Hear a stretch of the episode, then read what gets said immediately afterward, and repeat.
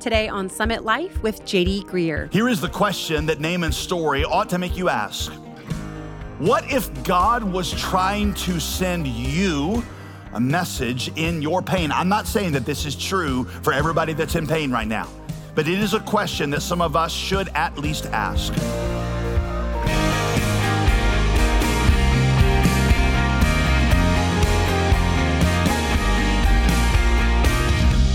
Thanks for joining us today for Summit Life with Pastor JD Greear. As always, I'm your host, Molly Vidovich. Today, as we continue our series through Psalm 23, Pastor JD Greear examines the life of Naaman, a powerful king with a powerful problem leprosy. Naaman would eventually get the healing he was after, but not before God led him in a direction he never expected to go. Today, we'll get a glimpse of a God who brings redemption through suffering. Does that sound like where you're at now? Do you need to see a light at the end of that dark tunnel? Then you have come to the right place, my friend. Let's open our Bibles to Psalm 23 and join Pastor JD for an important message he titled Suffering, Saving, and Serving. When we find ourselves in a place of waiting, and we all do from time to time, the one thing, the one thing we can always be sure that we should be doing is ministering to others. David, in his time of wilderness, in his time of trial, when he was walking through the valley of the shadow of death, he said, My cup overflows. And we saw that that meant that in a time of trial, God fills us up with himself so much that it just overflows to others. Remember our, our sponge we had on stage last week? God is so powerful, so in control, so joy giving, so overflowing in love that if you are soaking in him and feasting at his table. Then, when life squeezes you, even when it's unfair, what comes out of you is his grace. In fact, I'll show you this today. One of God's primary purposes for sending suffering in our lives is to, to bring salvation to the world. The melody line of the entire Bible is that through God's suffering servants, he brings redemption to the nations. That happened ultimately in Jesus, of course, but it's a, it's a pattern that's set down in the Old Testament. It's repeated over and over and over again until all these stories in the Old Testament create a silhouette that Jesus in the Gospel of Matthew just kind of steps into. And we're all like, oh, there you are. We've been hearing about you now for several thousand years. When God's servants go through an unfair trial, when life squeezes them, what comes out of them is God's grace. And through that, others are going to learn the truth about God. They get to taste in it. So today, we're going to see that principle play out in the story of a young girl who suffered unfairly, a girl whose name we don't even know. She found herself in a terrible situation. But because of her trust in God through it, God used it to bring healing to a bunch of people around her. What I'm to suggest is that for many of you, what God wants from you in your time of waiting is He wants you. You're like, what do I do? I don't know what to do right now. It's when he wants you to start ministering to others. In fact, write this down as we begin. Here's your sort of your thesis statement for this, this morning. Serving is always the proactive posture of the Christian life. Serving is always the proactive posture of the Christian life. When you don't know what to do, you just serve. Second Kings 5, if you got your Bible, okay? Yeah, you can actually just, I mean, stay in Psalm 23 if you want, but let's spend most of our time in Second Kings 5. I'd encourage you to turn there. Today, you're actually gonna hear about two suffering people one was a believer and the other was not. And their sufferings, you're going to see, are intricately intertwined. In fact, the believer in this story suffers precisely so the unbeliever can escape from his. The unbeliever is a man named Naaman, and he has a terminal disease, leprosy. The believer is a 14 year old girl who was kidnapped, her parents were murdered, and then she was trafficked. She is a victim in every sense of the word. But today, you're going to see how God turned her suffering, awful as it was, into something beautiful. I remember as a kid, there was this painting show that would come on PBS on Saturday morning after all the good cartoons were over. It's kind of thing you'd watch when you'd totally given up on your day, when you just knew it was going to be a, a, sweatpants and Crocs kind of day. You know what I'm talking about? It was called the Bob Ross Painting Show. Anybody remember that? All right, Bob, the painter, would paint these pictures. And as he went along, he'd explain what he was doing. He'd say, paint these trees, be like, oh, happy little trees, happy trees. Remember that? And he'd always start his pictures by slapping these amorphous blobs of color onto the canvas. And you think, what is that? But then somehow, through like a couple of quick strokes, he would make it into a beautiful cloud. Like so good that you think that could be a photograph of a cloud. And then he'd say, Oh, happy little clouds, happy little clouds. And then I think, how did he turn that amorphous blob of paint into a cloud with just a couple of strokes? Well, in a way, that's what you're gonna see God do in this story. You've got these things that feel like amorphous blobs of chaos that God just adds a couple of strokes to, and they instantly transform into works of art. Second Kings 5, y'all, this is one of my favorite stories in the, in the entire Old Testament. I, I'm serious. I love it more than the story of David and Goliath. I love it more than Daniel in the lion's den. I even love it more than left handed Ehud sticking a knife into the fat king's belly or Jael driving a spike through Sisera's temple. I love it.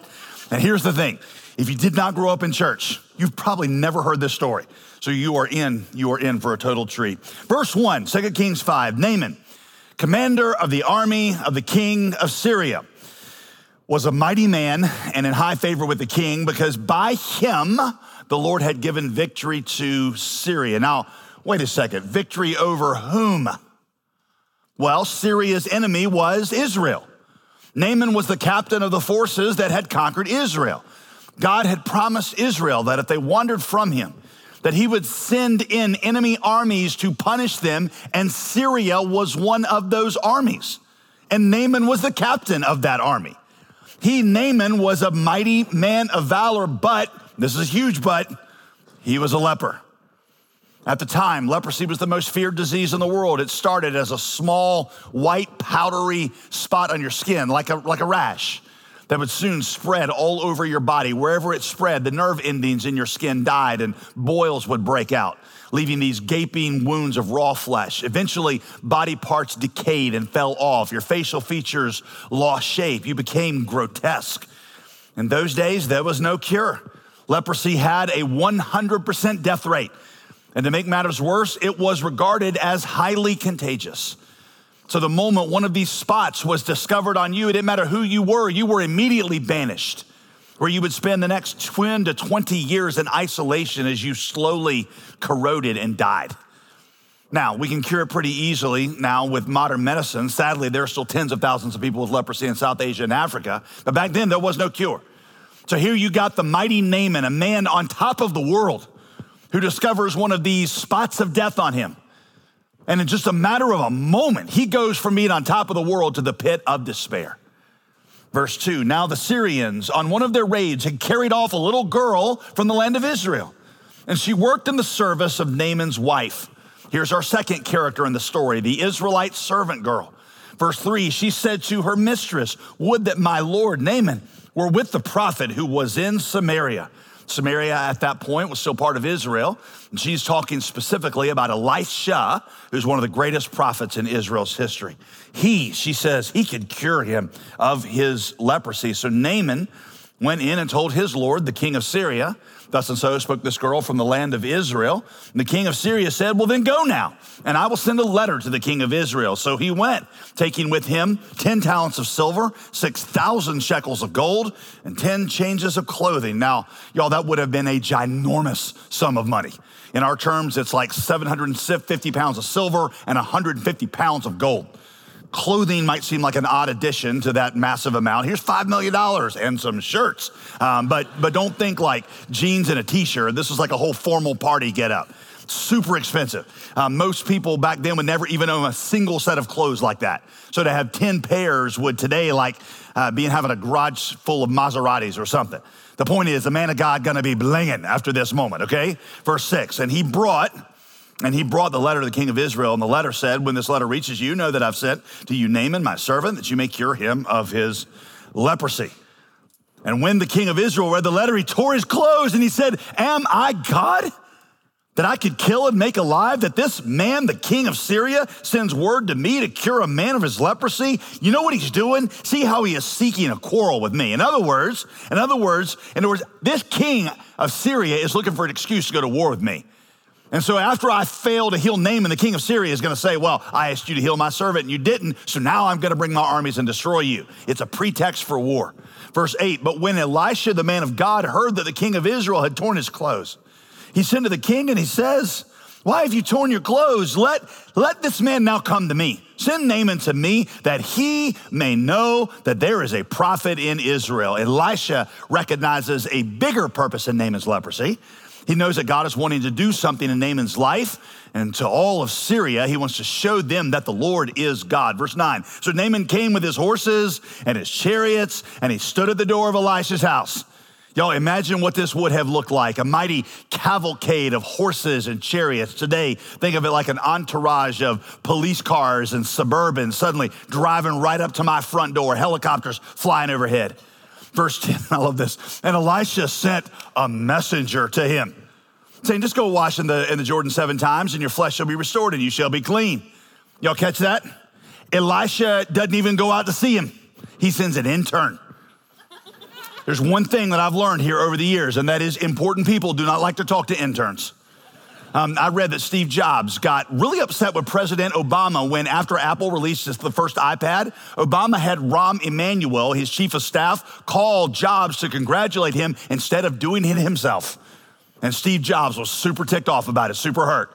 Here you got the most powerful man in the world coming to the home of a relatively unknown prophet, and the prophet won't even come to the door. He sends a messenger. By the way, how would you have liked to have been the intern who had to deliver that message? I'm sorry, General Naaman. Brother Elisha has a busy afternoon and he is not going to be able to see you today. Meanwhile, Naaman can look inside and see Elisha kick back in a recliner with his feet up, you know, watching the Bob Ross painting show or whatever, okay? Here's a question What do you think? What do you think God's doing here? Thanks for listening to Summit Life with Pastor JD Greear. We'll get right back to the teaching in a moment, but did you know that every month we send our gospel partners and financial donors a copy of a premium resource we've selected? It's our way of saying thank you for their generosity to this ministry. And this month, we are excited to offer a new study of Psalm 23 that actually goes hand in hand with our current teaching series called Goodness in the Middle.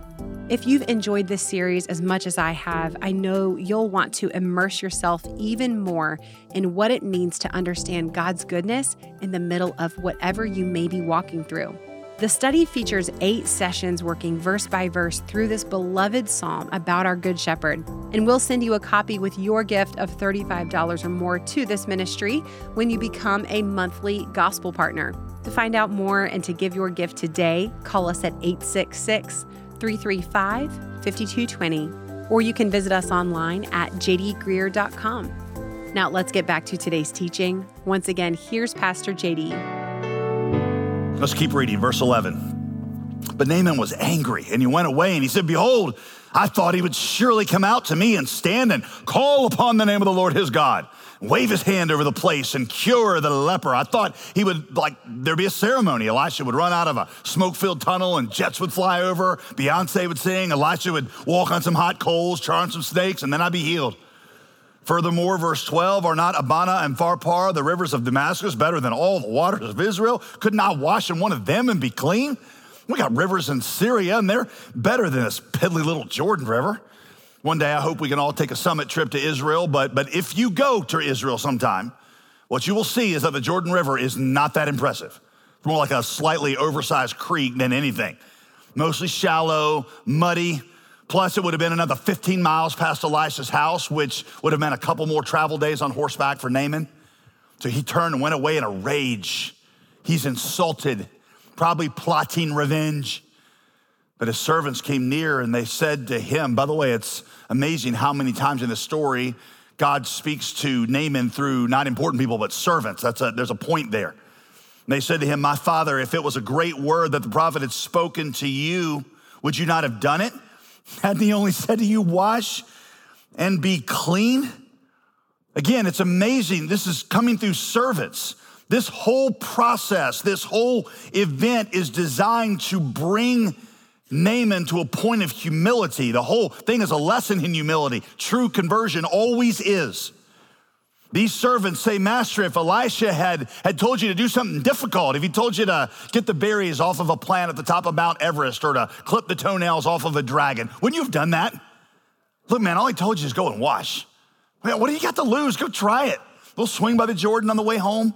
And if it doesn't work, you can come back and do your big bad general thing to Elisha or whatever. Verse 14 So he went down and he dipped himself seven times in the Jordan, according to the word of the man of God. And on the seventh dip, his flesh was restored like the flesh of a little child, and he was clean. In other words, he did the first time, nothing. Nothing happens. Second time, third time, fourth time.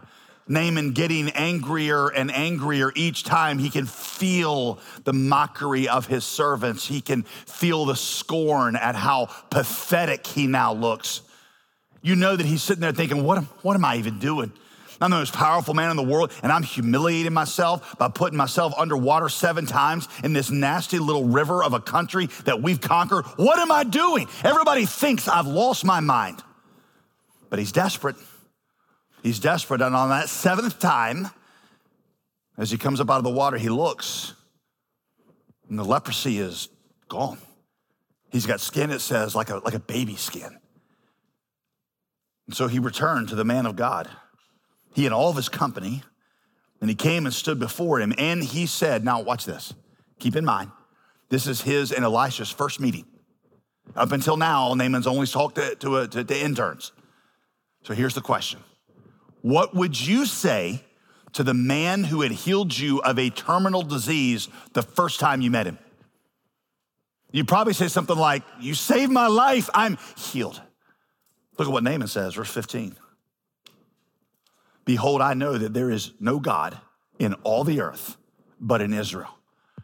Friends, he does not say the first thing about leprosy.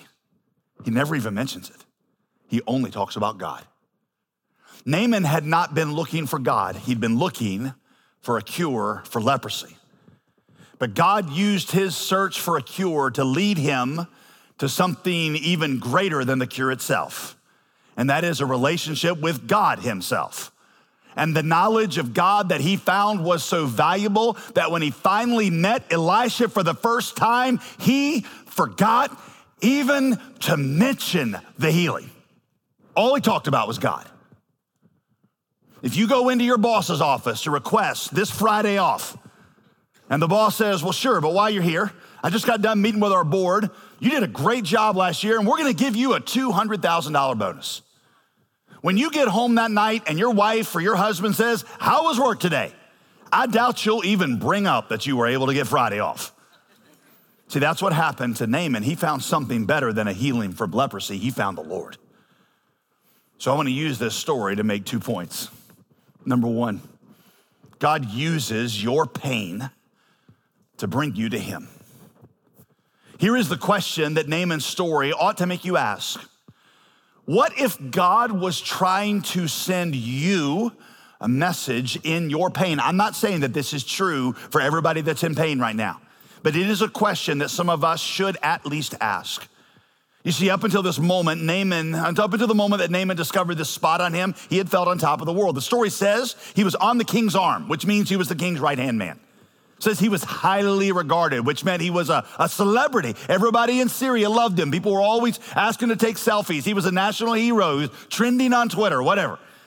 All that was taken away in a moment by one small spot. One small spot brought the mighty Naaman crashing to the ground. One small spot showed him how fragile everything else was. What if God was doing something similar in your pain? Again, I'm not saying for sure that that is what is happening. But what if that problem had been put there by God to wake you up to a bigger problem? And that is the problem that you're not right with God and you don't know Him. I know a lot of athletes that point to a debilitating injury as the thing that finally woke them up to the really important things in life. I once met a professional athlete a few years ago who, who had just signed a multi million dollar contract to play in the pros. But then he got into an accident doing something dumb that totally destroyed his future career. This guy did not know God, his career was his God. He told me with tears in his eyes, I lay there on the ground, my legs broken, saying to myself, I can't believe I threw away my entire career for a few foolish seconds of fun. And I said to him, I said, respectfully, man, I think God may have been doing something way bigger in your life. I think he might have been trying to say to you, you're throwing away your entire eternity for a few seconds of glory in an athletic arena. Make a long story short, God ended up using this tragedy, as he does with many people, to bring this man to Christ. So, what if God in your pain had something for you beyond, something even better than the cure that you seek? And what if this thing that God had for you was so valuable that after you found God, like Naaman, you find yourself failing even to mention the healing? So great is the treasure you now have in God. So again, I ask, has God revealed a spot in your life that tells you that you're not as together as you, as you thought? Maybe that spot is a, is a wrinkle in your marriage. I sit with powerful men and women sometimes who can speak and command things at work, and their power is amazing, but their marriage is falling apart and they don't know anything they can do about it. Maybe it's a problem with your kids and you feel helpless. That's maybe where I see this the most. You're worried about your kids, or maybe, maybe your kids are wandering. Maybe you got no more relationship with them, and you keep asking, How did we get here? Maybe it's a habit that you can't break this morning. Alcoholism has somehow snuck up on you. And you're like, I don't know how, I don't know how to start talking about this. Pornography, a bad temper. Maybe it's a personal failure that you, you're humiliated by. Maybe it's just a dull, aching unhappiness that you just can't get rid of.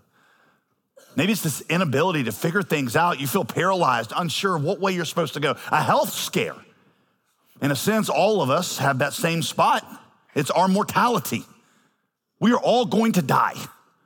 Your body has an expiration date on it. It's like we're all walking around with a stick of dynamite in our hand with no idea how long the fuse is. Could be a week, could be 70 years, but at some point you will die. Even with all of our advances in modern medicine, the death rate is holding steady at 100%. See, these spots can all wake you up to a bigger problem. That is where you stand with God, the God who created all of us. You see, leprosy throughout the Bible symbolizes sin. Like leprosy, sin deadens. Like leprosy, it grows in you and corrupts you over time. Because of it, you slowly begin to lose feeling in parts of your life. Parts of you die. Your innocence dies, your joy dies, your optimism, your compassion for others. In many ways, you become grotesque spiritually. Scripture says the penalty, the wages, the result of sin is death. Our souls have a spot of sin on them that is, the, that is corroding us from the inside out. And sometimes these lesser spots, the problems in our lives, can wake us up to the ultimate spot that we should be worried about. Pastor JD Greear with a heartfelt word here on Summit Life. I've been so encouraged by Goodness in the Middle, our brand new teaching series through Psalm 23, and I hope that you have too. JD, I think we can all agree that the heroes of our ministry are our gospel partners. Tell us again, what is a gospel partner and how can someone become one? Yeah, Molly, gospel partners absolutely fuel everything we do here at Summit Life. Right. Gospel partners are those individuals or families or couples that give on a monthly basis because they believe in the messages that we share here. Yes. These messages have, have had an impact on them or their family, and, and they want to have a role in helping other people hear what we're what we're saying here as we share God's word. Sure. You can become a gospel partner today by going going to the donate page on jdgreear.com and, and then selecting the monthly option. I just want to say that that I personally and we here at Summit Life are so grateful for your commitment to the gospel, for your generosity. We take the responsibility very seriously to be a wise steward of what you give and to make sure every bit of it is used for the purposes of getting the gospel to the ends of the earth. We'd be honored to have you join our incredible team of gospel partners. And like Pastor JD said, gospel partners support this ministry by making a monthly financial contribution of at least $35 or more. And all of that money directly funds our efforts to spread the message of the gospel around the country and even around the world. When you give, we send you a copy of a premium resource that we've selected each month. And this month, you'll receive a copy of Pastor JD's new eight part study through Psalm 23 that pairs with our current teaching series called Goodness in the Middle. To become a gospel partner today, call us now at 866 335 5220. That's 866 335 5220. Or visit us online at jdgreear.com. If you'd rather mail your donation, our address is JD Greear Ministries. P.O. Box 12293, Durham, North Carolina 27709. I'm Molly Vidovich, and we are so glad that you joined us today. Be sure to tune in tomorrow as we conclude this teaching called Suffering, Saving, and Serving. Don't miss it right here on Summit Life with JD Greear.